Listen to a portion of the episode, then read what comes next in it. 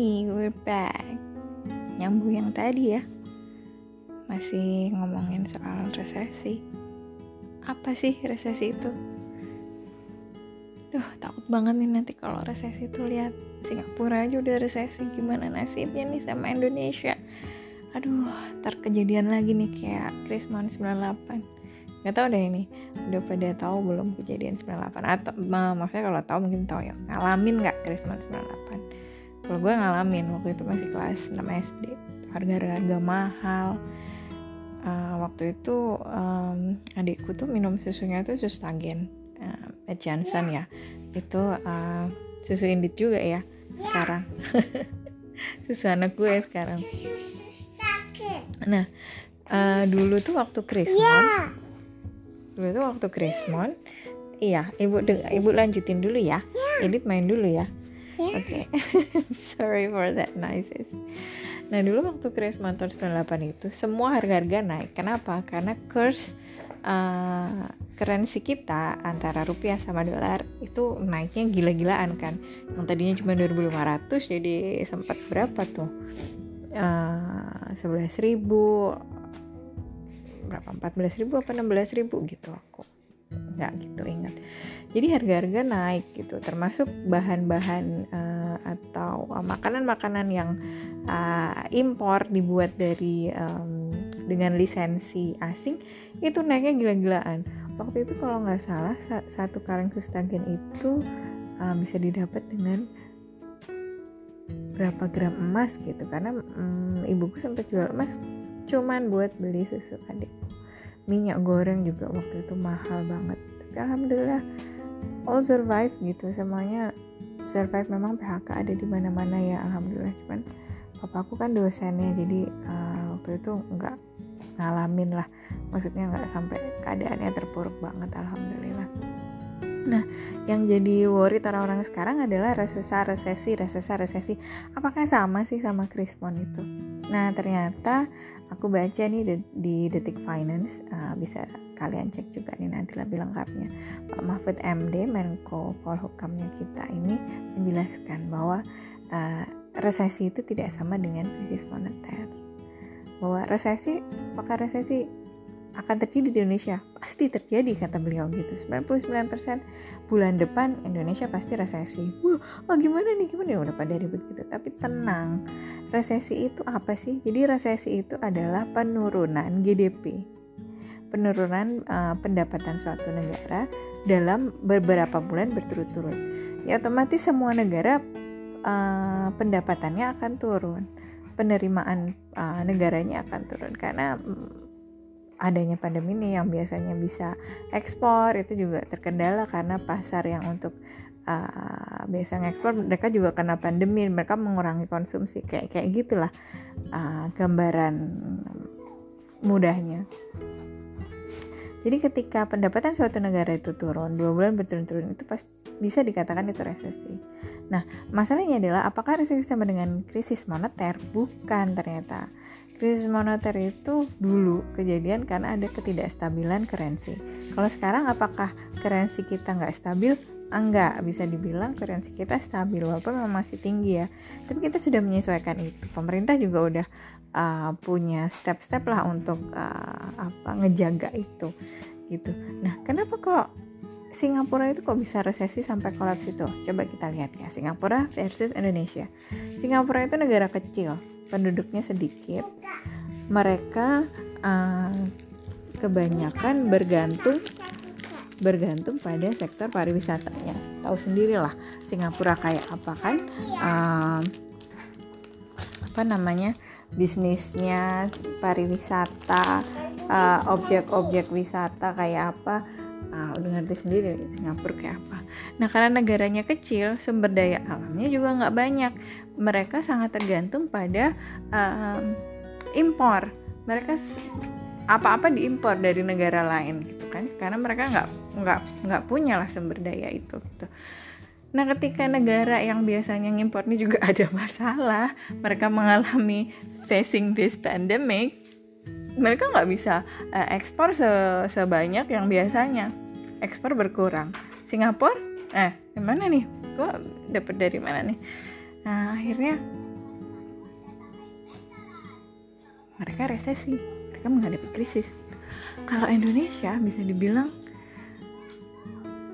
kayak aku omongin tadi ya gitu, kita nggak ngadepin gelombang satu, gelombang dua, which beberapa pengamat bilang bahwa ini gimana sih Indonesia, puncaknya aja nggak kelihatan nih, kayaknya udah lurus gitu aja kurvanya ya.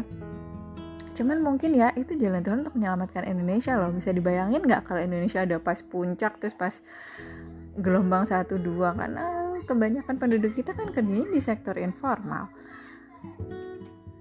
Karena Indonesia itu sebetulnya sumber daya alamnya besar, kemudian penduduknya juga banyak. Sebetulnya if if if if if if, if ini uh, apa namanya yang paling buruknya kejadian nih, misalnya ada sesuatu, kita masih bisa kita masih bisa bersuasembada sendiri tanpa mengandalkan asing loh gitu loh.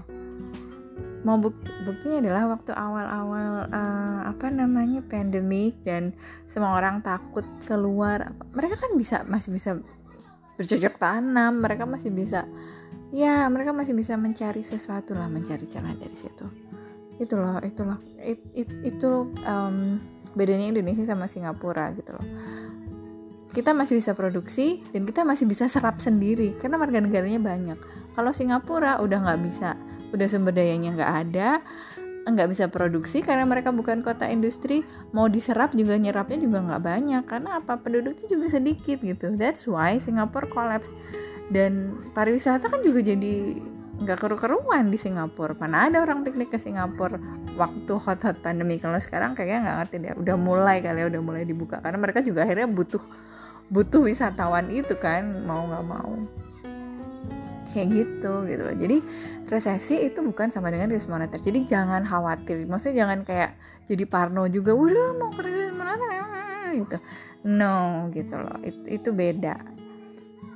Jadi uh, keep calm. Lalu uh, kita tadi udah ngomongin resesi, kita udah ngomongin krisis moneter, kita mau ngomongin soal inflasi habis ini ya. Stay tune ya, masih tetap di sini sama Ibu Candid.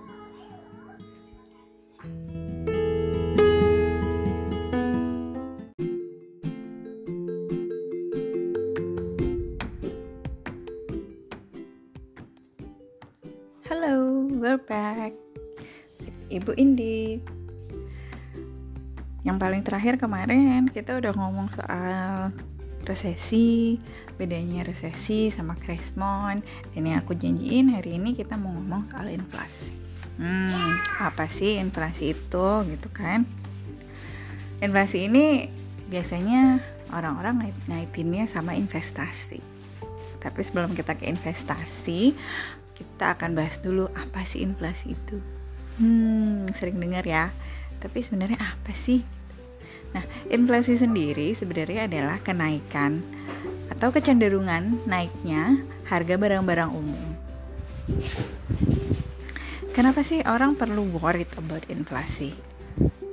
Inflasi ini penting karena dia akan mempengaruhi jumlah uang yang akan kita keluarkan, yang akan kita spending untuk living, untuk penghidupan.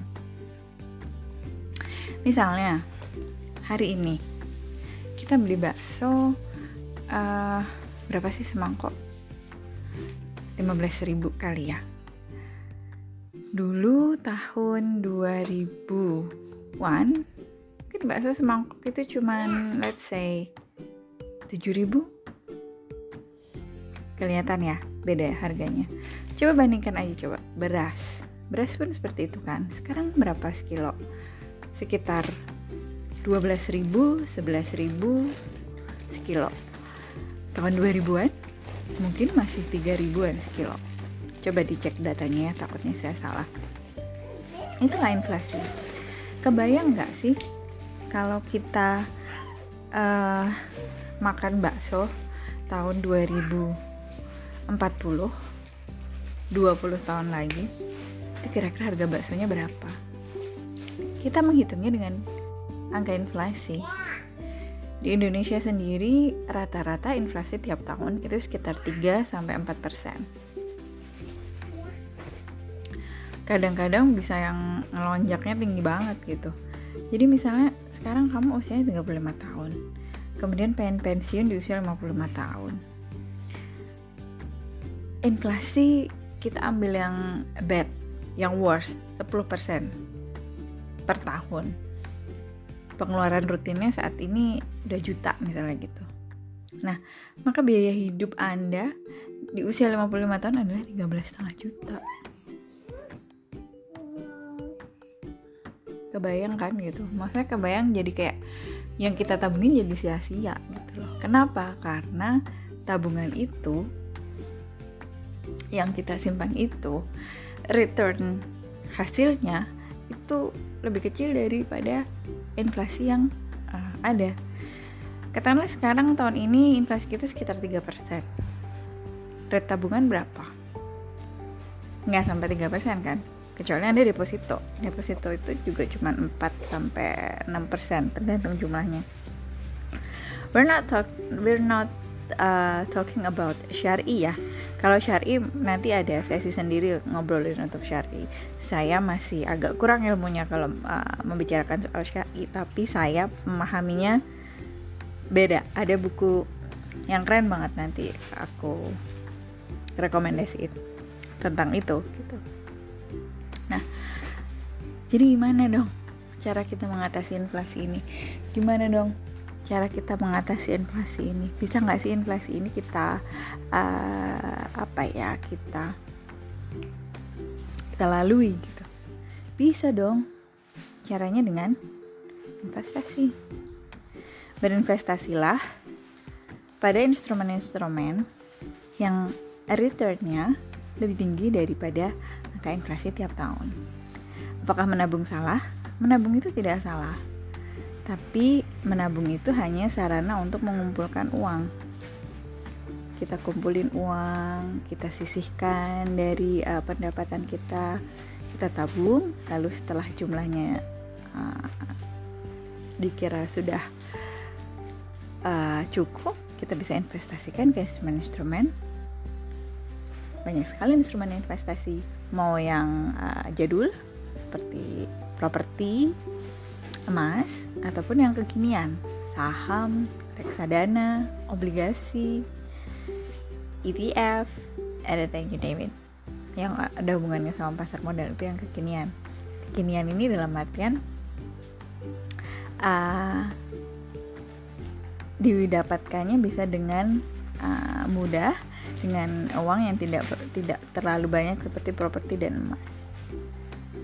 Nanti juga akan dibahas nih satu-satu, investasi emas itu gimana, properti itu gimana, saham, reksadana, obligasi seperti apa. Nanti kita akan akan bahas satu-satu. Tapi hari ini aku minta maaf banget karena aku kurang konsentrasi karena aku lagi strolling around and make noises. So aku akan ke dia dulu, nanti kita lanjutin lagi ya podcastnya. Terima kasih sudah mendengarkan. Dadah.